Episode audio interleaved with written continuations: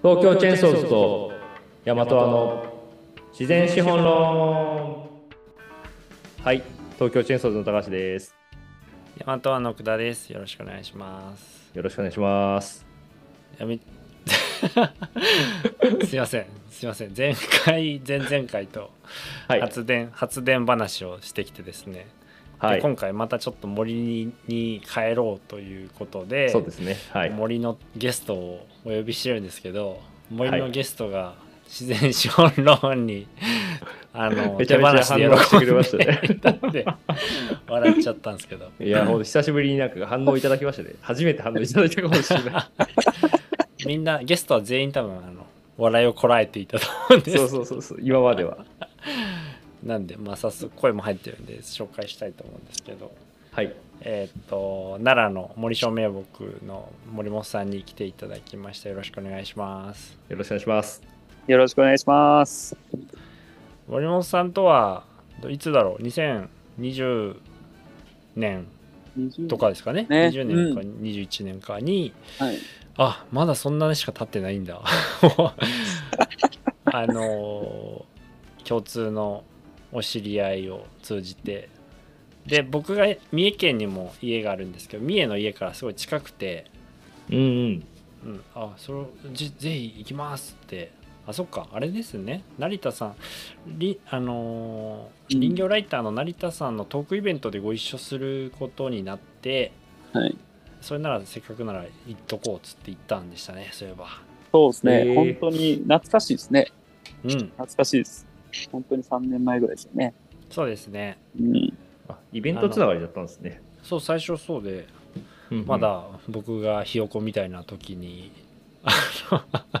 私が生まれて間もない頃にですね、2人ともピヨピヨしていた あそうか。森本さんもまだ帰ってきてそんなに時間が経ってないタイミング。そうですね、私戻ってきて、作業 U ターンして今4年目なんですけど、最初、本当に最初の頃になるほどなるほど。話しさせていただいて、そうです懐かしいですね。懐かしいですね。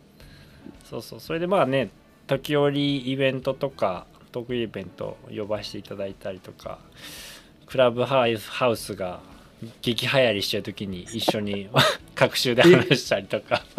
あそんなことしたんですか？めっちゃ面白いですね。いや楽しかったですけどね、あれ。そうですね。自然消滅しましたね。やっぱリアルが一番ですよね。リアルが一番っす本当に。リアルが一番です。リアルが一番っす。すいませんイチャイチャついてしまったんですけど。そうまあそれであのねどっかでもちろん森本さんが来てほしいなと思っていたんですけどあの森の話ばっか続くとねっていうところであの今回はちょっとむしろ、ま、もう一回森のことをちゃんとやりたいみたいな話もあって森本さんに来ていただいたんですすいませんちょっとざっくばらんに話しすぎたんですけど森本さんの自己紹介ちょっと聞いてもいいですか？すいません。あの、私もざっくばらんに話しすぎてしまいまして、失礼をいたしました。いえいえ 改めまして、あの、奈良県のですね、宇田市というところにございます、あの、森照明木という会社の私4代目の、えー森本です。あの、会社自体はですね、あの、創業は1927年、うん。あの、森照明木というその名木っていう字が入ってるんですが、うん。あのうん、品質のいい磨き丸太、まあ、和室のに使う材料なんですけど、まあ、そのいいのを作るために磨き丸太作り、まあ、そのいい磨き丸太を作るために始めた林業というのがルーツの会社でございまして、うんうん。まあ、今はその林業で培ったノウハウだったり、まあ、磨き丸太を販売する中で、あの、磨き丸太に付随する、まあ、和室のいろんな材料だったり、まあ、その目利きのノウハウね、を、まあ、活かしながら、杉ヒノキを中心に、まあ、森林管理もさせてもらいながら、まあ、あの、各種製材品の販売までさせていただいております。まあ、一言で言うと、僕は森屋さんやってみんなに言うてます。あそうなんですか森屋さん？森屋さん。えー、それはね森のことをトータルでやるよみたいなこと？そうですね。まあ、特に奈良県、三重県は、あの、杉とヒノキの人工林がすごい多いと思うんですが、やっぱり、よく、よく聞かれるんですよね。この山どうしたらいいのとか。うん。なんうんか、最近景気良かったり悪かったりしてるけど大丈夫とか。はいで、まあ、その中で、まあ、やっぱり林業っていう仕事はいろんな相場ももちろんあるわけなんですけど、あの、それだけじゃなくて、今はその杉ヒノキ自社で切ってきたのを磨き丸太にもしますし、あの、製材所に賃引きしてもらったりとか、アライアンス組んで製材品にしてもらったやつの販売も今僕がしていてですね。うんうん。はいなので、まあ、そこを立ってる木の状態から目利きをして、どういう製材品が世の中に出せるかうんっていうのをノウハウとして貯めてですね、はい世の中に届けていけたらなと思ってるんですけど、あのなかなかいつも説明長くなっちゃうので、あの、うん森屋さんと言ってます、私は。簡単に一言で終わらせるとって話はい、ですね。も森屋さんです。はい、まあ、あの、自然が好きな人です。まあでも森本さんは本当に何だろうその市場とか、うんまあ、原木市場とかですねあと住宅工務店さんとの直接本当に木材のやり取りをバリバリやっているっていうところで、僕らまあ本当に本流林業みたいな林業いや、の本当ですよね。本流って感じがすごいしていていつもかっけえなーって思いながら見ているんですけど、まあ、その中でね本当にまあなんか僕らはいつも森の価値どうしようみたいなことで別の見立てをしていくってことを結構あの主軸に置いてやったりしてるんですけど まあでもだけどやっぱり林業そのものもどうしどうするんだっけみたいなことも考えなきゃいけないしでな何をするにしてもその今教会森林の境界が不明瞭であるっていうことが実は問題なんだよねっていうのはうん。なんかいろんなとこ深掘っていくと常にそこに突き当たぶち当たるようなところがあってでその辺について、まあ、実際にやってらっしゃる取り組んでらっしゃる森本さんに教会森森林の境界をテーマにちょっと話を聞きたいなっていうことで今回あのお呼び立てをしているところがうん。あるので、その辺から早速なんか本題に入っていってもいいですか？いや、面白そう、本当ここは。そうさ、あの、開けちゃいけない、あの、箱を開けてしまうかわからないですけれども、あの、私が戻ってきてから4年、業界明確に、まあ、あの、携わり、今年もやってますけれども、うんうん。まあ、その中で感じたことだったりとか、難しさだったりとか、うん。めちゃめちゃ興味ある、めちゃめちゃなんでやねんって思ったことと いいっすね。じゃあ、気になる、気になる。話したいと思います。そうですね。最初にざっくり教なんか教会って何みたいな説明って。いそう。や確かにそうっすよね、はい。そうそう。なんかすごいあの思うんですけど林業関係って結構いろんな講講座じゃないですけど、そのトークイベントみたいなの行われますけどやっぱその、アングラすぎて業界確定の話とか特にないじゃないですか。オープンでされる場って。そうですね。はい。い。やなんでそこをこう赤裸々に語っていただけると嬉しいですね今日は。めちゃくちゃいいですね。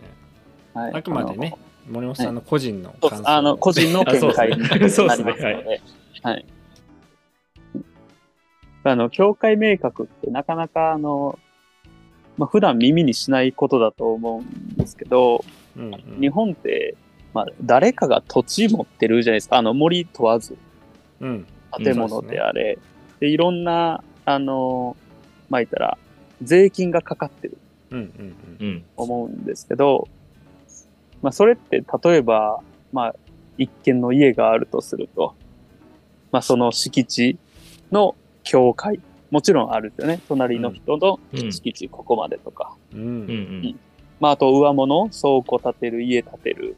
まあ、その中で固定資産税変わったりとかいろいろすると思うんですけど、うん。まあ、それは農地であれ、えー山であれ、かかってくる税金はもちろんあるので、まあ、その、誰が持ってるかっていう境界はしっかり、えーしとかなあかんよねっていうのが、まあ、基本的にその、林業動向じゃなくて、日本のあの、法制度で。行政法制度の考え方。うんだからこの山は、例えば奈良県が持ってる山だ、みたいなのもあるんですよ。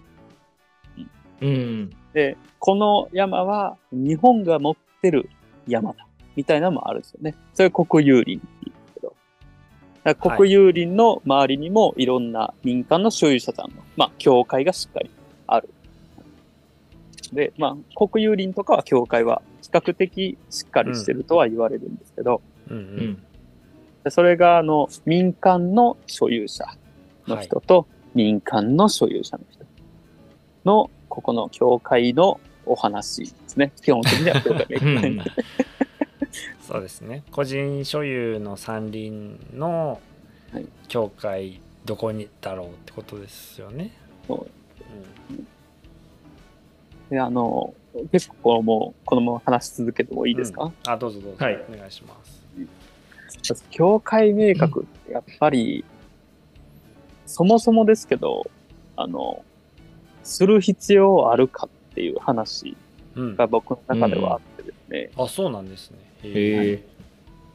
あの、それは、あの、うんい山に問わ問わずなんですけど、土地もそうなんですけど、うん。自分の土地は自分で面倒を見れた方がええやろっていう話なんですよ。うん。うん考え方的に。うん。で、あの、木が安い。まあ今、今の僕らが取り組んでる山の中での境界確定っていうのは、あの、変な話、木が安くなってしまってですね、山に無関心になって、うん。えー山と関わる回数が減ってですね、はい。結果それが長い年月、まあ何十年とか、もう関わるタイミングがなくなってしまうと、隣の人と、まあ自分の山と、どこが境界かわからなくなるっていう話なんですけど、うんうん。まあでも、家の境界わからんくなったわっていう人いないじゃないですか、当たり前ですけど。そうですね。うん、そうですね。で畑の境界わからんくなったもないんですよね、基本的に。うん。うん。で、田んぼの境界わからんくなったもないんですよ。はい。山の境界わからんくなったわ、が今のところあるんですけど、なんか、それが許されてるのが、まずなんでだろうっていうのは思うんですね。うん。うん。まあ、ただそのね、やっぱり、あの、山に、まあ、誰しもがもう入れるわけじゃなくなってしまったというか、時代的に。うんうん。あの、まあ、これをね、聞いてくださってる方に、まあ、あの、まずは所有者さんが山との関わりをしっかり持って、そこの境界は自分で明確にして、あの、やってくださいねっていうメッセージは軸にあるんですけど、はい。まあでもやっぱり、うん。これは理想でなかなか現地に行けないよとはい。いう皆さんに、まあ実際、まあ僕らが山で何してるかを話しますね。だいぶ長くなりましたけど。はいはいはい。長くなりましたけど、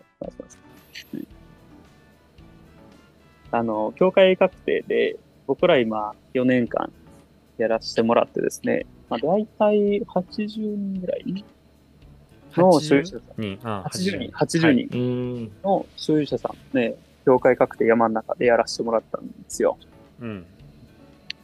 で、それは僕らの、まあ、会社の地元の限定的な地域、奈良県宇陀市の中の一部なんですけど。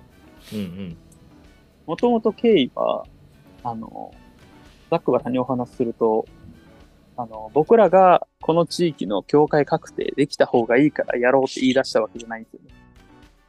やっぱり土地が絡む問題って結構行政の人が困っ困ってるんですよ、今日。困ってる人が困ってることがあるんですけど、まあ、その困ってる人が森林組合さんだったりはい。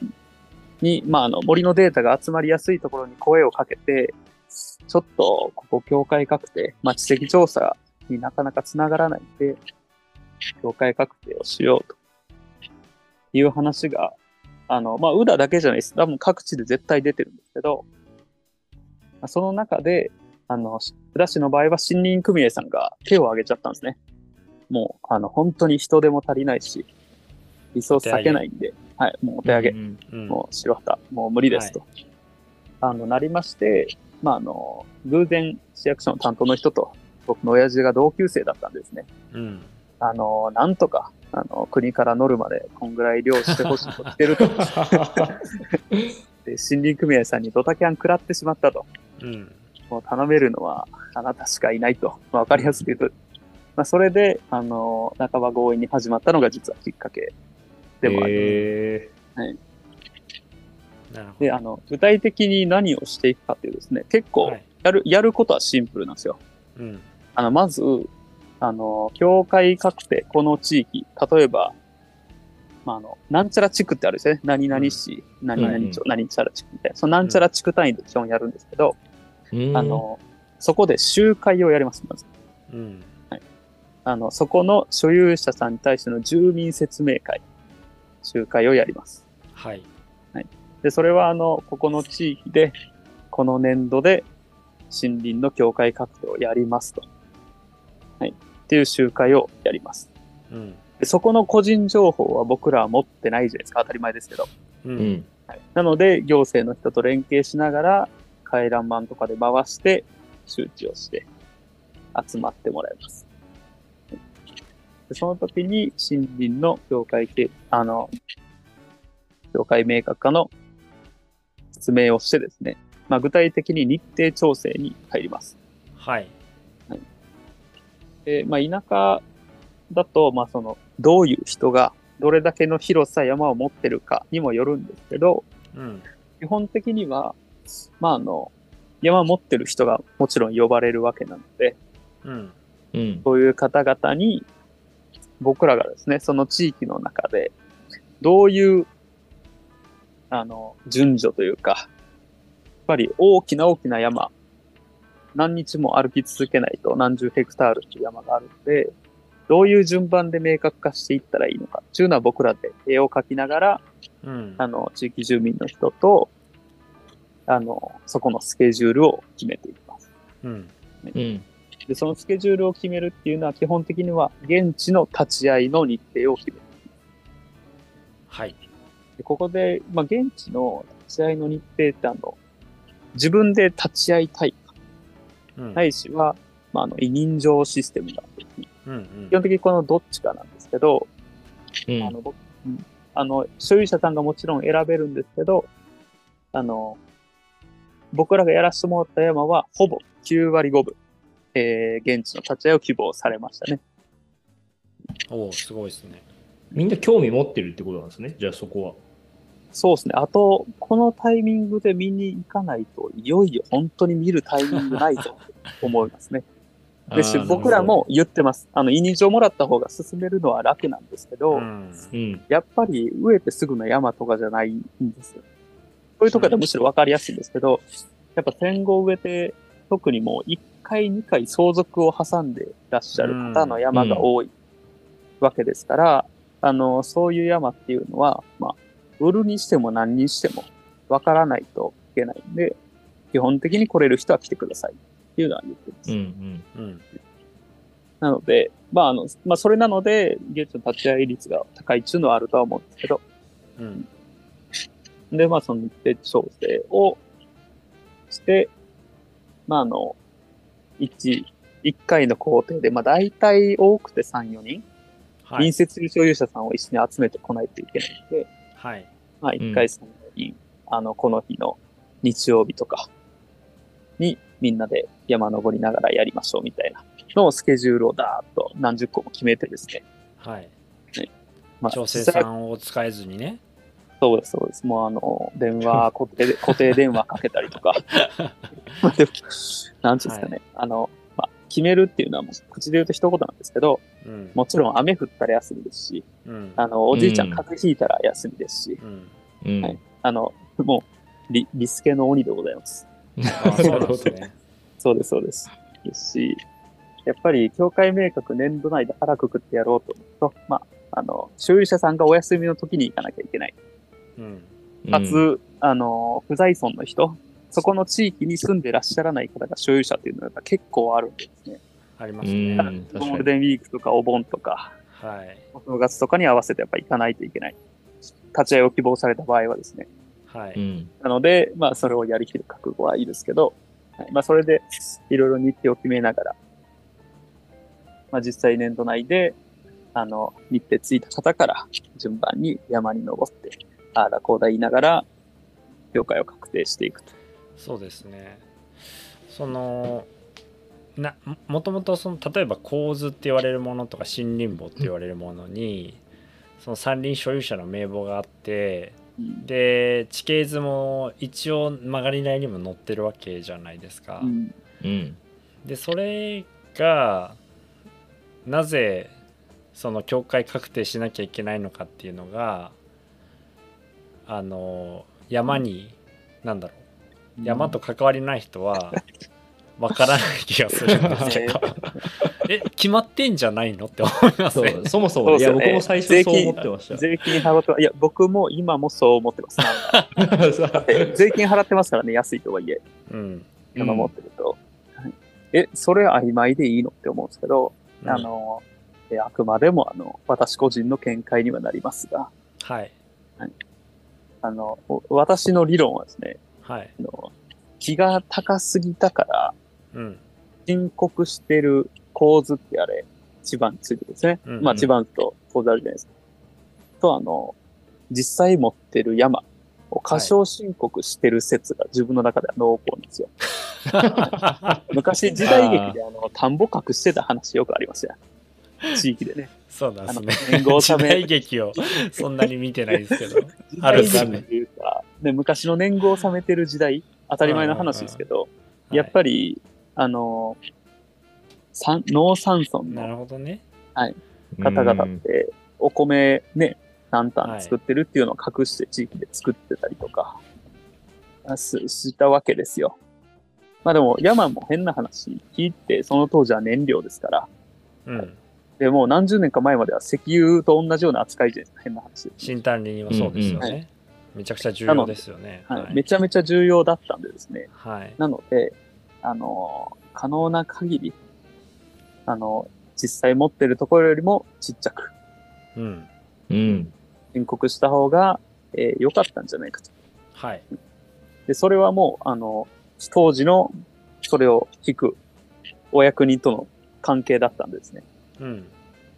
まあ、私は、まあ、そこのお役人さんとの関係に、まあ、すごごく地域差があるなというか、ほう。うん。わかりやすくめちゃめちゃずれてるところもあれば、なるほど。あなるほど。バシバシ引いてあるところはあるんんですけど、いびつなはいそこは歪みがあるんですそうねそう、人と人の歪みというか、はい。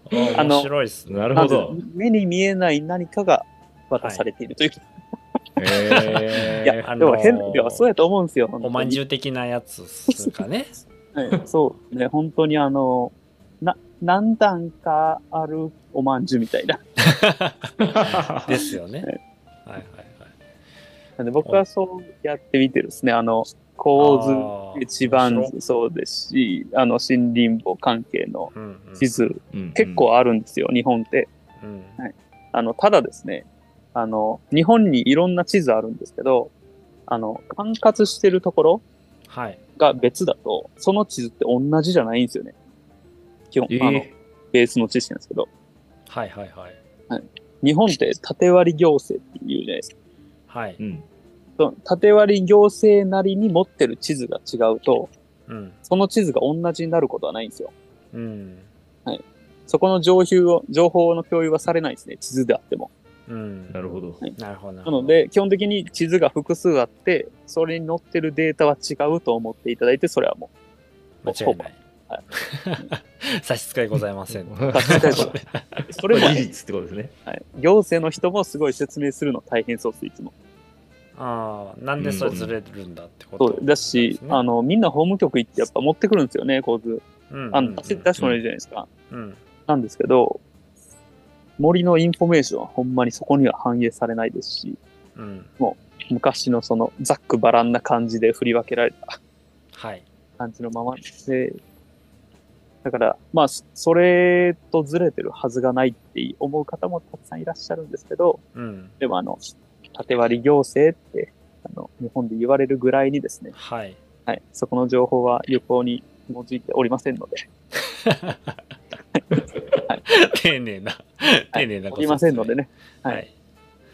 そうそうそれはい。まあそれであでもすごく面白いなんだっけ。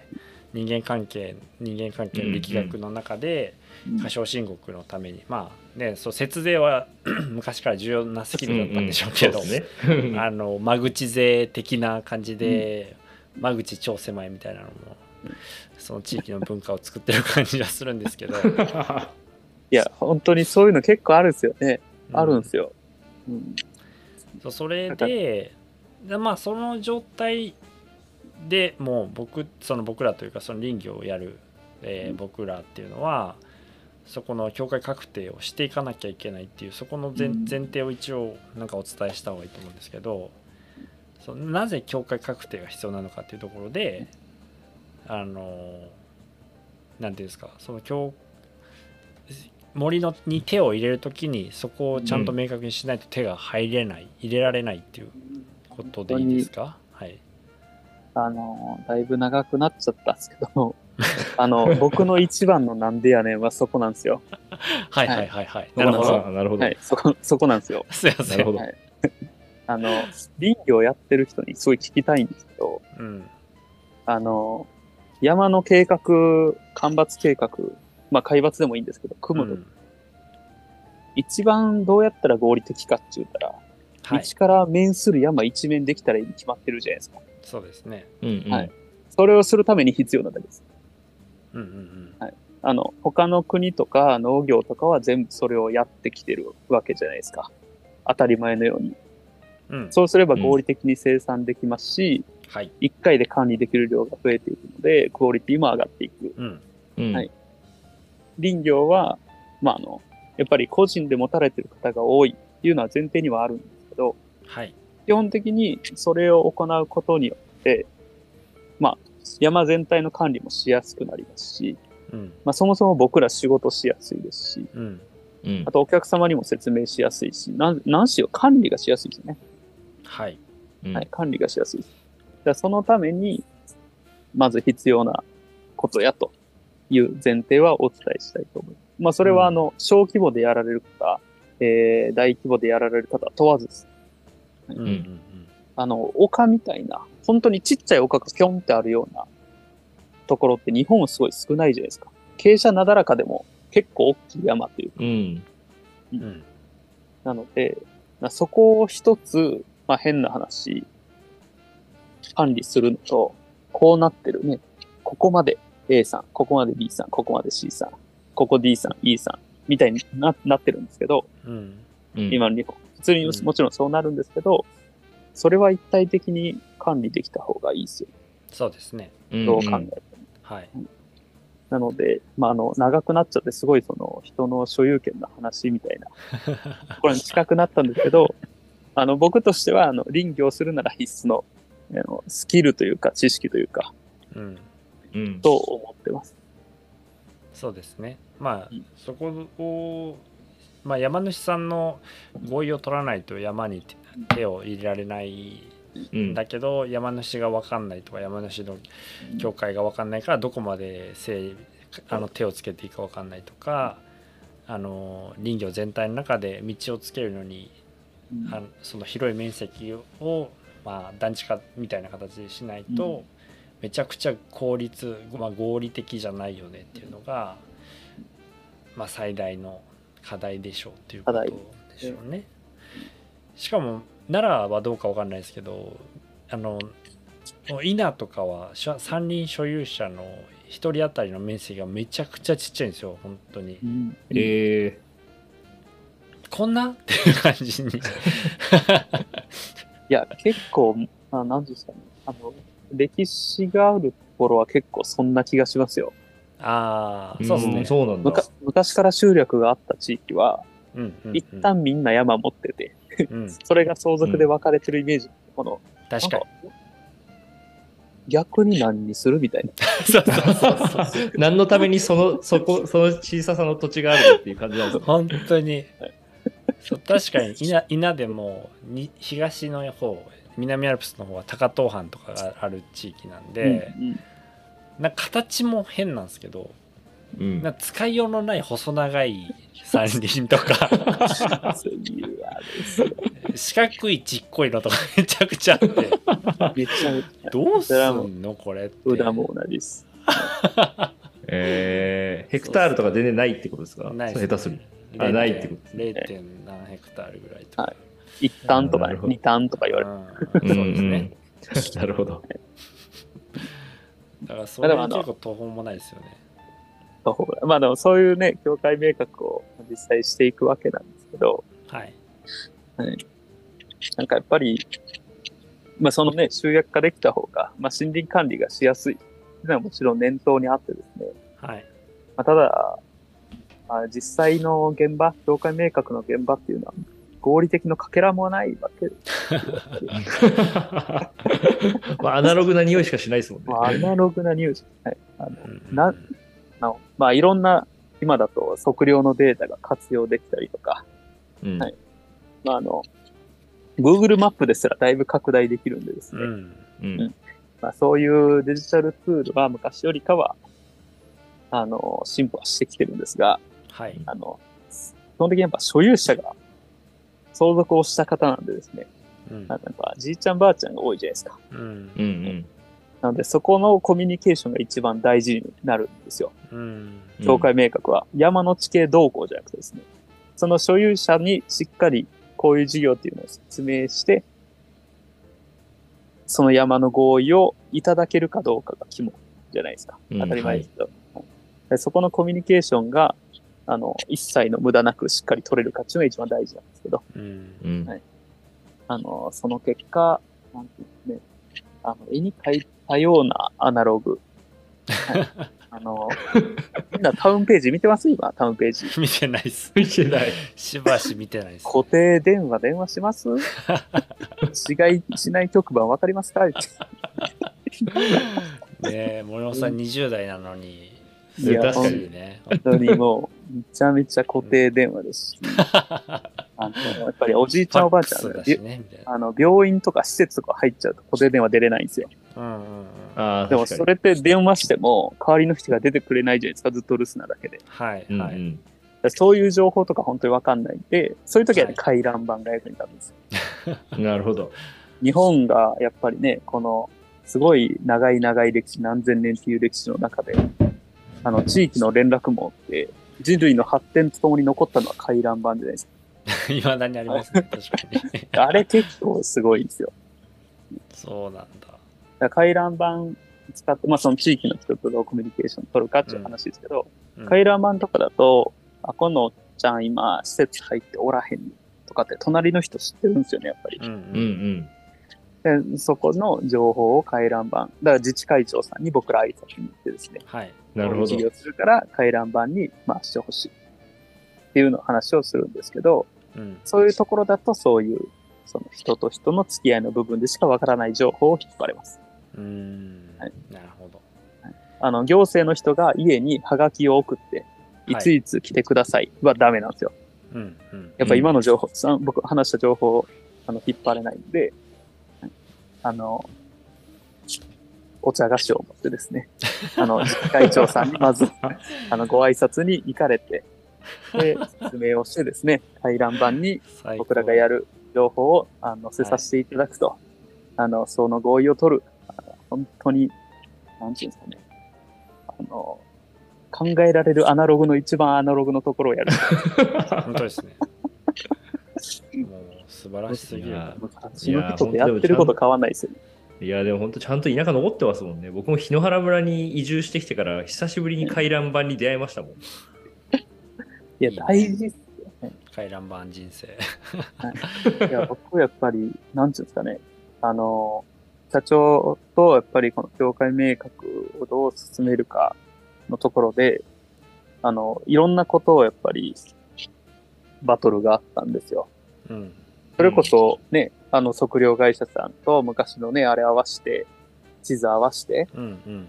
でも目見えへん人多いねんから、隣まで行って僕タブレットで見せながらね、うん。ここでかまへんけ、うんみたいな、うん。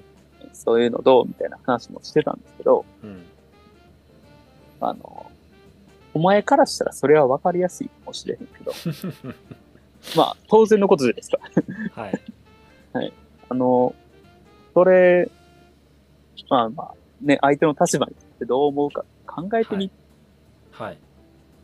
ても、なんか、まあ、それはね、その一言しか言われなかったんですけど、本当に、いや、境界明確って、やっぱり。日常の仕事の中だと、お客様とか、ね、やっぱり考えが似てる方とお話をすることが多いと思うんですよ。うん。うん。で、行政サービスも、半島の川があって、うん。それに関心のある方しか来ないです。はい。うん。なんですけど、境界明確は、その地域の所有者さん全員と話さなきゃいけないです、まず。ううんん。はい。なので、本当にどういう人がいて、どうお話しすると、その事業が進むかは、本当にしっかり考えないと、その地域で、あの、一人、例えば結構、なんていうんですかね、隣接する所有者さんが多い、所有者さんと、こうなっちゃうとですね、その地域の境界明確は明確できないんですよ。当たり前ですけど。なるほど。当たり前ですけどね。はい。うんはい。うんだから、森賞は今全部やりきれてますけど、うんやっぱりそこはすごく考えて、あの、行動する必要はあると思います。なので、まあ、境界明確って言葉にするとすごく、なんていうんですかね、まあ目的であれはしっかりしてるんですけど、はい。本当にその、人の所有権のところ、うん。日本で一番、あの、まあ、価値があるじゃないですか、まあ、不動産関係とかって。はい。うん。そこに踏み込んでいかなきゃいけないんでですね、結構、あの、大変っちゃ大変なんですけど、まあ、いろんな方とお話しできる面白さもありますし、うんめちゃめちゃ頭使うんで、そうですね。そういう深さはありますねわか。りました。ちょっとあのもうちょっと深く聞いていきたいんですけど、うんうん。時間的に一本が長くなってきたので一旦あの境界確定のむずさとそのアナログアナログさについて学んできたところで、はい、1回目をここら辺で終わりにして次回以降もうちょっと、はいえー希望の話も含めて聞きたいな 確かに。本当にそうだな。そうですね確かにです。ね。はい。そうですねはい、はいじゃあ今日はこんなところでありがとうございました、ありがとうございましたありがとうございました。